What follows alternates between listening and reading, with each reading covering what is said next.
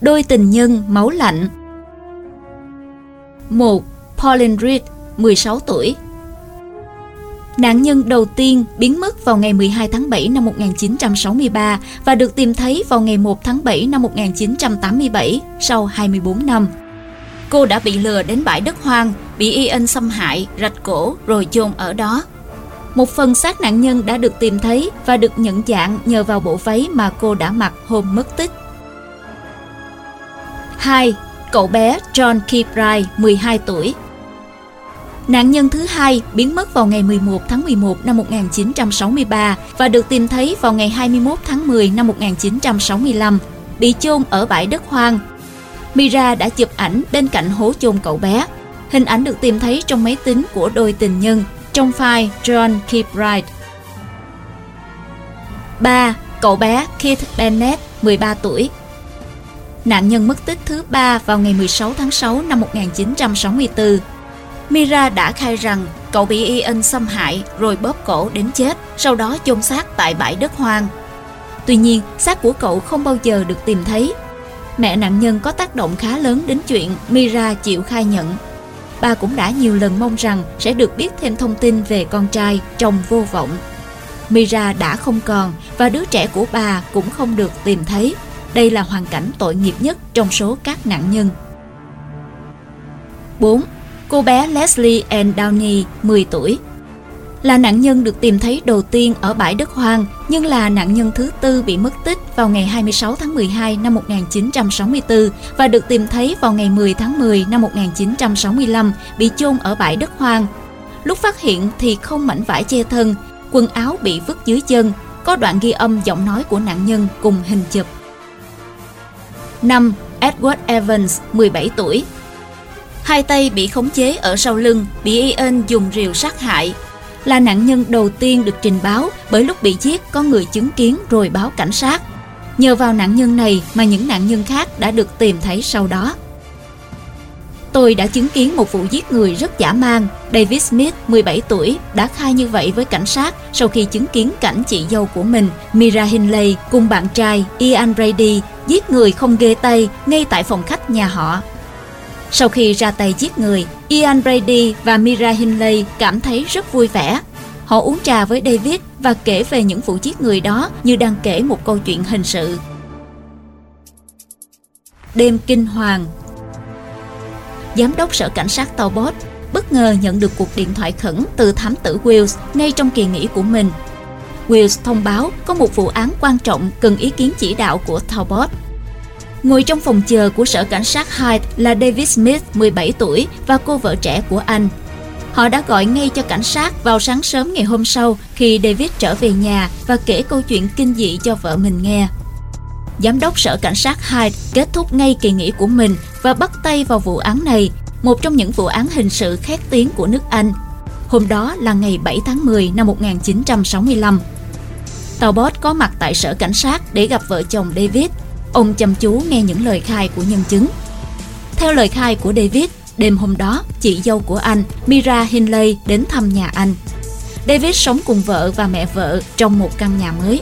Mira nói với David rằng cô sợ đi về nhà một mình trong đêm tối nên David đã đồng ý đưa chị mình về.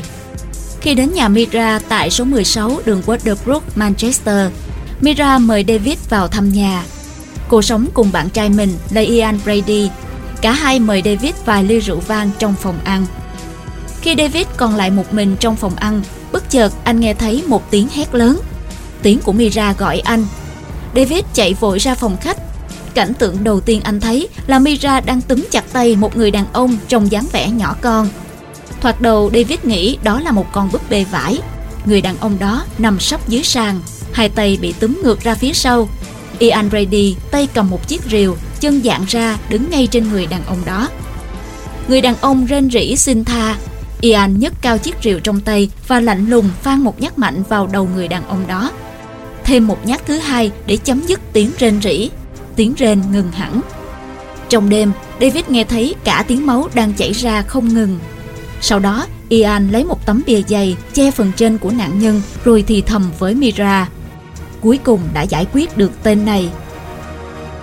Mira rời khỏi phòng khách đi pha trà. Họ cười nói với David như chưa có chuyện gì xảy ra. Họ kể cho David nghe chuyện Ian đã từng giết một vài người trên bãi hoang gần nhà. Thậm chí họ gặp cả cảnh sát khi đang cố chôn một cái xác tại bãi hoang Saddleworth. David nghĩ mình đang nghe một câu chuyện ảo tưởng, nhưng nghĩ đến những gì mình vừa chứng kiến, anh bắt đầu lo cho tính mạng của mình nếu còn ở trong ngôi nhà này. Điều tốt nhất bây giờ, david nghĩ mình nên làm lúc này là giữ bình tĩnh và hưởng ứng câu chuyện của họ. Đã quá khuya, david rời khỏi ngôi nhà sau khi hứa sẽ quay lại vào sáng mai để giúp ian và mira thủ tiêu cái xác cảm thấy như mình vừa thoát khỏi địa ngục david vội vàng lao về nhà kể câu chuyện cho maureen vợ mình nghe Cả hai quyết định tìm đến cảnh sát ngày sáng hôm sau. Đôi tình nhân độc ác Sau khi nghe xong câu chuyện, tàu bot và thám tử Carr vội vã tới ngôi nhà tại số 16 đường Waterbrook cùng với hơn 20 cảnh sát nữa. Khám xét ngôi nhà của Mira, cảnh sát phát hiện xác một người đàn ông được bọc một chiếc chăn màu xám tại phòng ngủ. Một chiếc rìu dính máu cũng được tìm thấy trong căn phòng đó. Ian Brady bị bắt ngay tại chỗ Nạn nhân là Edward Evans, 17 tuổi. Tại sở cảnh sát, Ian Brady khai với cảnh sát rằng tối hôm đó đã xảy ra một cuộc tranh luận tại nhà hắn giữa hắn, David Smith và Edward Evans. Edward đã không kiềm chế được mình nên xô sát với hắn và David. Tiện có chiếc rìu đặt ngay trong phòng, Ian đã cầm lên tự vệ và vô tình giết chết Edward. Mira không hề liên quan đến vụ việc này. Cô còn nói thêm mình đã sợ hãi như thế nào khi chứng kiến vụ việc. Bốn ngày sau đó, cảnh sát tìm thấy một vài tờ giấy được kẹp thành tập trong xe của Mira có nhắc đến việc hai người lên kế hoạch thực hiện các vụ giết người. Mira bị cảnh sát bắt để điều tra. Theo lời khai của David cùng với những bằng chứng không thể chối cãi được tìm thấy tại nhà, Ian Brady và Mira Hinley đã bị bắt để điều tra. Cuộc điều tra sẽ dừng lại ở cái chết của Edward nếu như Ian chưa từng khoe khoang với David về vụ thủ tiêu sát người trên bãi hoang Saddleworth. Pat Hodge, 20 tuổi, sống gần nhà Mira cho biết cô cùng Ian và Mira hay đến những khu bãi hoang vào dịp cuối tuần. Trong nhà của Mira có rất nhiều bức ảnh chụp ở những khu bãi hoang. Khi xác định được vị trí mà có thể Ian và Mira thủ tiêu sát nạn nhân, cảnh sát bắt đầu đào bới để tìm kiếm bằng chứng Cảnh sát nghĩ rằng biết đâu họ lại tìm thấy xác của bốn đứa trẻ đã từng biến mất một cách bí ẩn trong khu vực khi đào bới những khu bãi hoang. Và họ đã đúng. Tính cho tới năm 1965, trong lịch sử tội phạm nước Anh, lần đầu tiên một người phụ nữ có tham gia vào những vụ giết người hàng loạt như Mira trong vụ án này. Người dân nước Anh không thể hiểu được tại sao một người phụ nữ lại có thể tham gia vào tội ác khủng khiếp như vậy. Đó là một việc làm không thể tha thứ được đối với họ. Điều gì đã đẩy một cặp tình nhân trẻ như Ian và Mira đến tận cùng tội ác, lạm dụng tình dục và giết hại trẻ em như vậy? Lý lịch về Mira Sinh ngày 23 tháng 7 năm 1942 tại Gorton, một khu công nghiệp nổi tiếng ở Manchester. Mira là con đầu của vợ chồng Nelly và Bob Hinley. Bob Hinley đang phục vụ trong quân đội khi Nelly sinh Mira. Mira lớn lên bên bà ngoại của mình là Ellen Maybury. Khi rời khỏi quân đội, Bob mua một căn nhà riêng gần với nhà mẹ vợ của mình. Ông gặp khó khăn với cuộc sống dân sự và không biết nên bắt đầu kiếm sống bằng nghề gì. Khi đứa con thứ hai sinh ra, Bob và Haley đều quá bận rộn với việc kiếm sống. Mira lại được gửi về với bà ngoại. Mira được bà ngoại đặc biệt chăm sóc Bà Ellen muốn bù đắp sự thiếu thốn tình cảm và sự dạy dỗ của người cha cho Mira. Bob không phải là một người tình cảm. Sự vắng mặt của ông trong những năm đầu đời của Mira đã tạo ra cho cô bé một khoảng trống không bao giờ có thể lấp đầy được. Lên 5 tuổi, Mira bắt đầu đi học tại trường tiểu học Peacock. Cô bé tỏ ra già dặn hơn trước tuổi.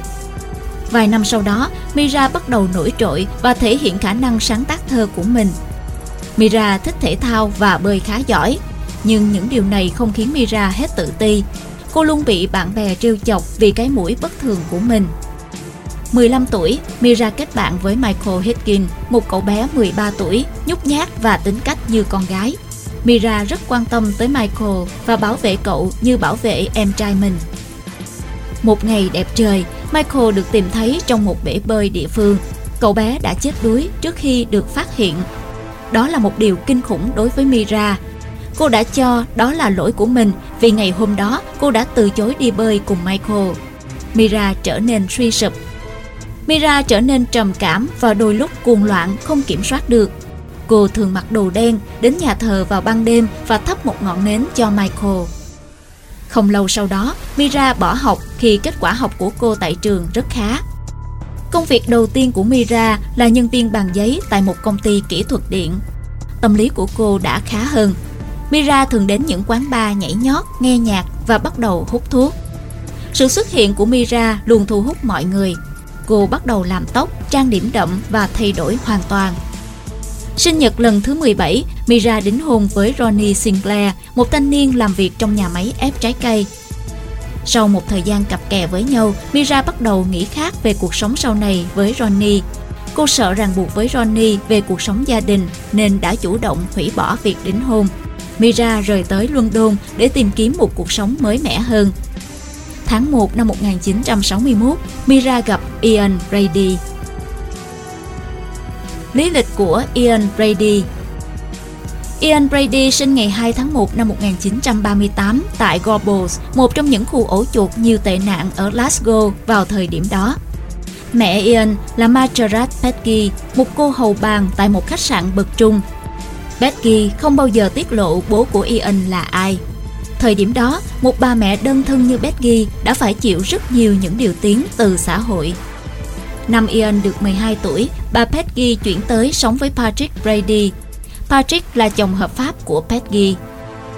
Hồi đi học, Ian được nhận xét là cậu bé thông minh nhưng khá nhút nhát. Ian không tham gia bất cứ môn thể thao nào và bị bạn bè coi là yếu đuối như con gái. Lớn hơn một chút, Ian bắt đầu hút thuốc và dính phải những rắc rối với cảnh sát. Từ 13 đến 16 tuổi, Ian đã bị bắt 3 lần về tội trộm cắp. Những năm tháng sau này của Ian cũng gắn liền với những lần bị bắt như vậy. Sau nhiều năm phiêu bạc khắp các vùng để kiếm sống, năm 1959, Ian bắt đầu làm nhân viên kinh doanh cổ phiếu tại một công ty nhỏ. Hơn một năm sau đó, công ty có một cô thư ký mới chuyển đến, đó chính là Mira Hinley. Ian đã thu hút Mira ngay từ lần đầu gặp gỡ. Mira cảm thấy được sự khác biệt với những người đàn ông khác ở người lạnh lùng như Ian. Mira quyết tâm theo đuổi bằng được người đàn ông này.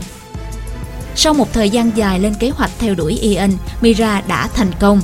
Ian chính thức trở thành bạn trai của cô. Mira hoàn toàn chìm đắm trong tình yêu đó và luôn cố gắng làm hài lòng bạn trai.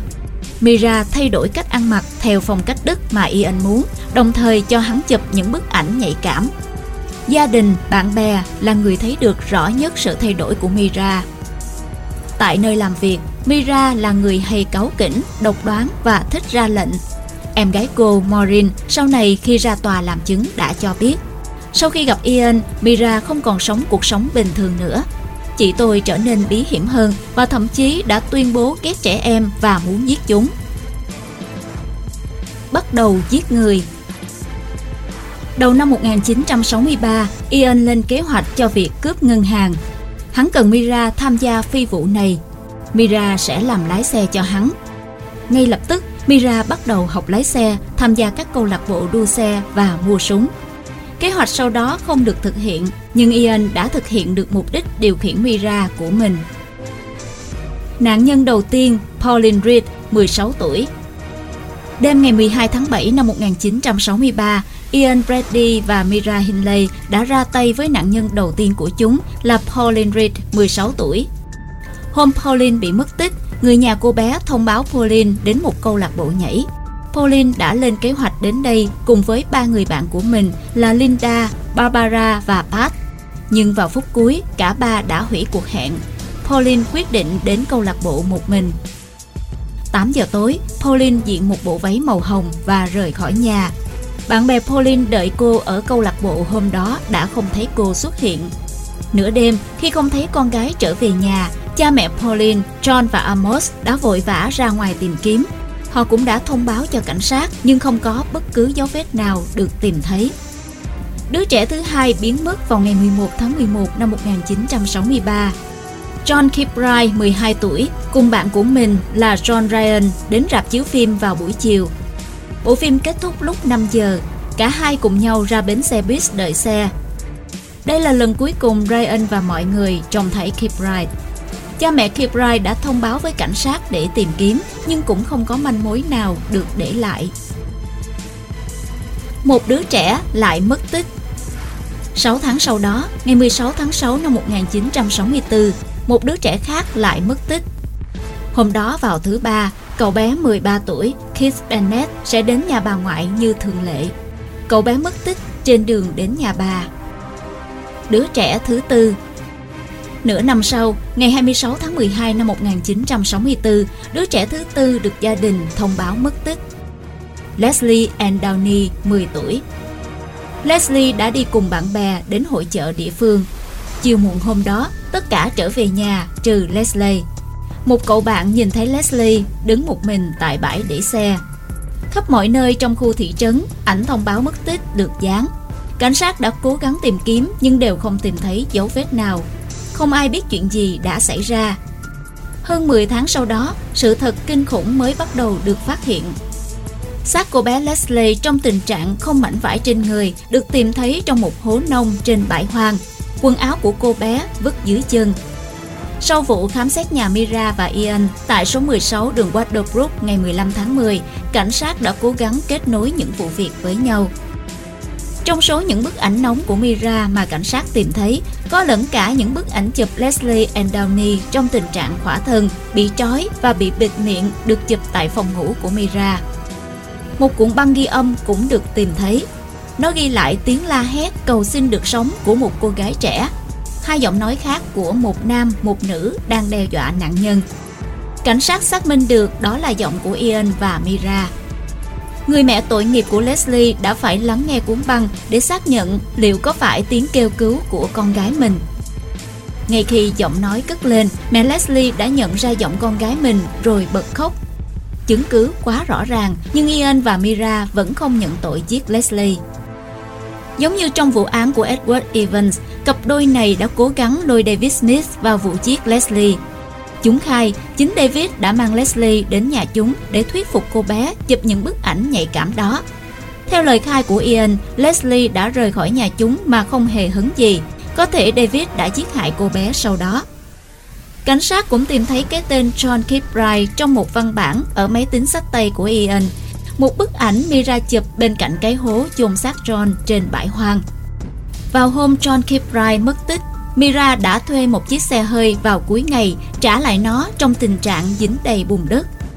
Theo chị gái của Mira cho biết, Ian và Mira tới khu chợ Aston hàng tuần.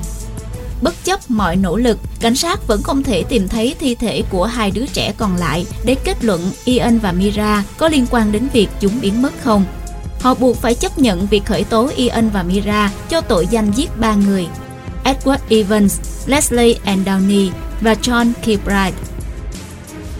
Khởi tố và hành trình kháng cáo cho lời khai Ngày 27 tháng 4 năm 1966, Ian Brady và Mira Hindley bị đưa ra xét xử công khai tại Chester Assizes.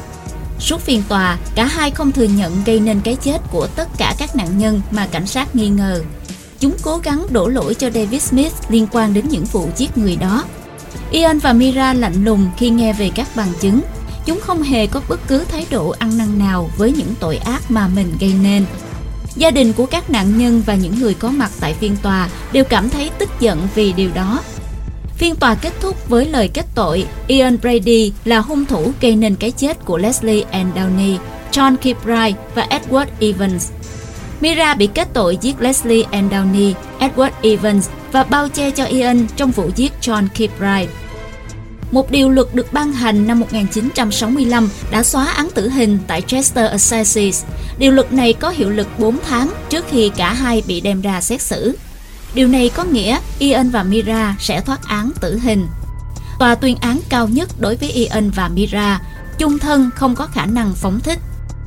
Thời gian đầu trong tù, Ian và Mira thường xuyên viết thư cho nhau, thậm chí cả hai còn có ý định sẽ kết hôn trong thời gian này.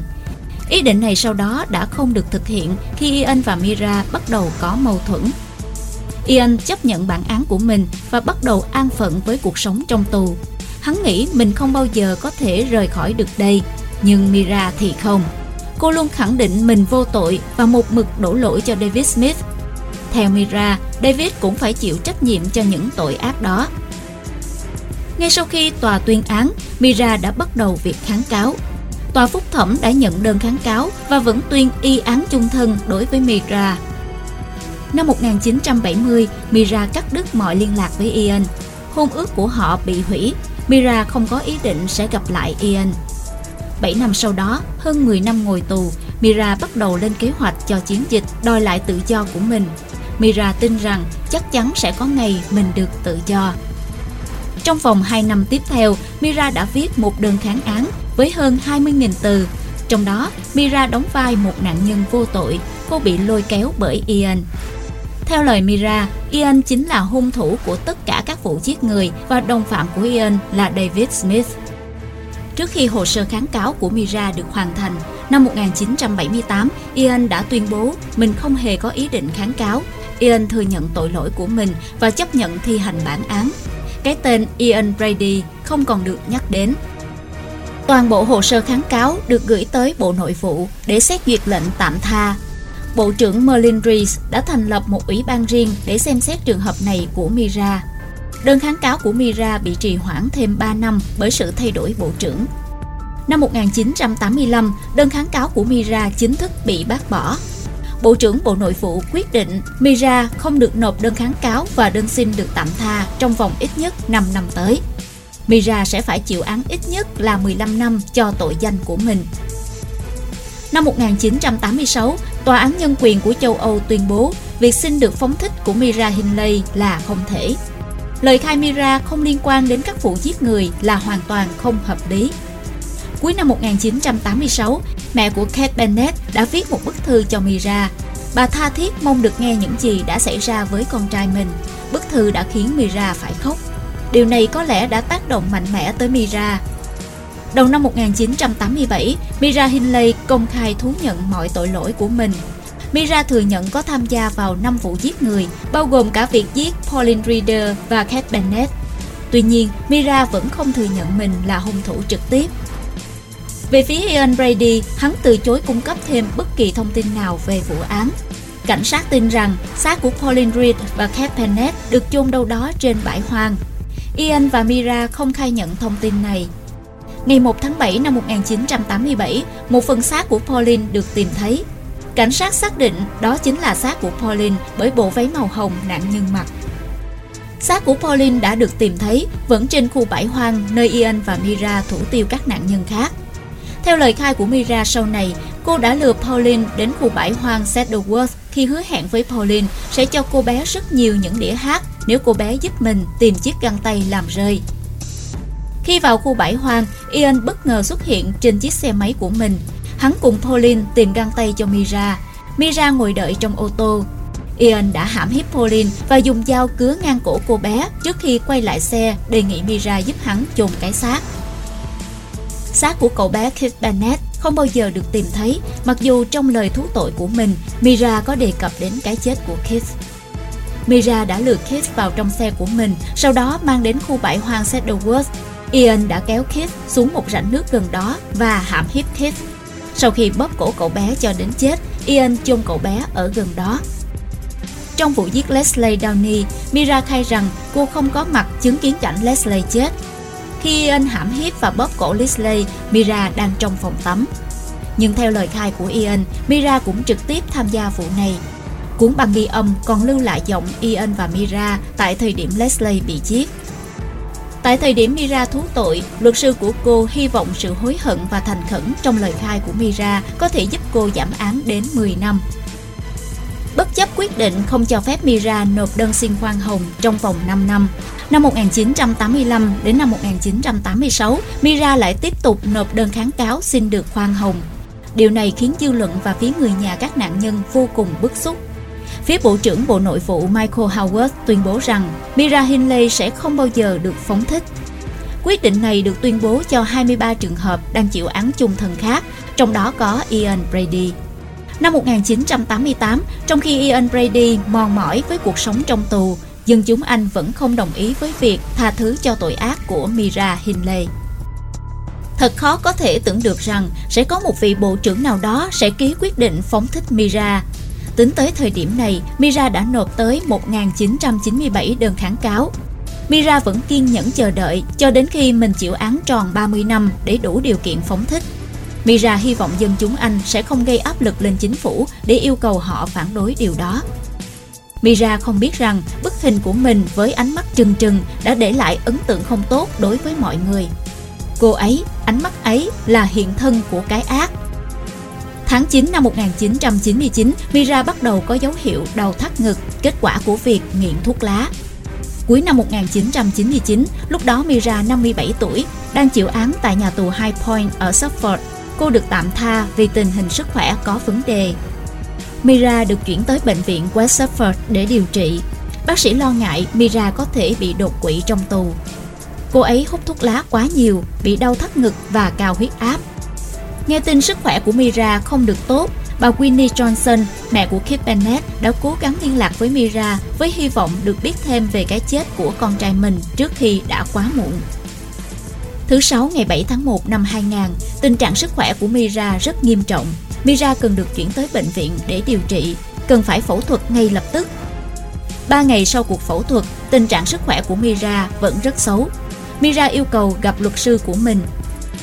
Thứ ba ngày 29 tháng 2 năm 2000, kênh truyền hình BBC thông báo sẽ phát sóng một bộ phim tài liệu nói về Mira và khoảnh khắc Mira nói muốn được treo cổ tự tử vì những tội ác mà mình gây ra. Mira có viết một bức thư kể lại cuộc gặp gỡ của mình với Ian Brady, kể về những ngày tháng dây dứt của cô. Nội dung bức thư cũng đã được công bố rộng rãi. Phía gia đình nạn nhân phản đối gay gắt chương trình này của đài BBC. Thứ hai ngày 23 tháng 4 năm 2001, một số phương tiện đưa tin của nước Anh đưa tin Mira Hindley bị ung thư phổi giai đoạn cuối và cuộc sống chỉ kéo dài được vài tháng. Mira Hindley chết ngày 15 tháng 11 năm 2002 ở tuổi 60. Trân trọng cảm ơn quý khán thính giả đã theo dõi. Subscribe, ấn chuông đăng ký để cập nhật những video mới nhất. Like, share, chia sẻ tới nhiều người hơn. Comment những suy nghĩ, ý kiến, bình luận của bạn hay những gợi ý, đóng góp để chúng tôi được hoàn thiện hơn. Độc Thám TV, hai ngày một số vào lúc 21 giờ. Nguồn tham khảo và tổng hợp từ Internet.